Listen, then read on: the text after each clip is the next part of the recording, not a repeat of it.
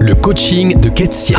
Chers auditeurs, bonjour. La semaine dernière, vous avez écouté le 100e épisode du coaching de Ketsia. Je sais que pour certains d'entre vous, vous avez découvert cette rubrique en national il y a seulement quelques mois et j'aimerais vous en raconter l'histoire parce qu'elle est pleine d'enseignements qui vous inspireront peut-être quelques réflexions utiles pour votre propre vie. Nous sommes le 17 mars 2020 à 9h.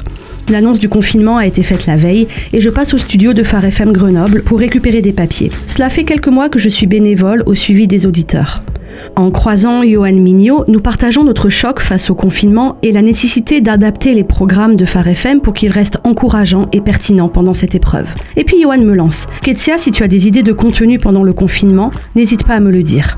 Et puis il continue « Si un jour tu veux faire une rubrique radio, ce serait super ». J'ai trouvé ça hilarant et je lui ai répondu quelque chose comme « Je sais bien qu'il ne faut jamais dire jamais, mais là ça risque pas ».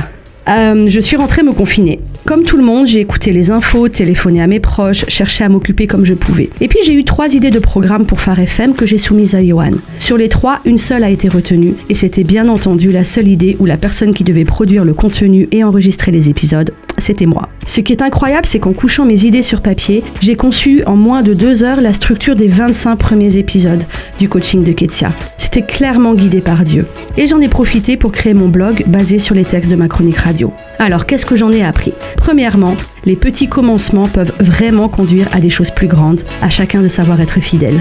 Deuxièmement, il faut savoir saisir les opportunités qui s'offrent à nous, aussi folles peuvent-elles paraître, et quand on est bien entouré, eh bien, on peut sortir de sa zone de confort. Et enfin, nous pouvons tous donner de multiples manières. Le coaching de Ketsia fait partie de mon don de cette saison. Tout cela a bien évolué en 3 ans, mais je suis toujours aussi heureuse de faire partie de votre quotidien. Pour aller plus loin, lisez le blog ketsiabonaz.fr.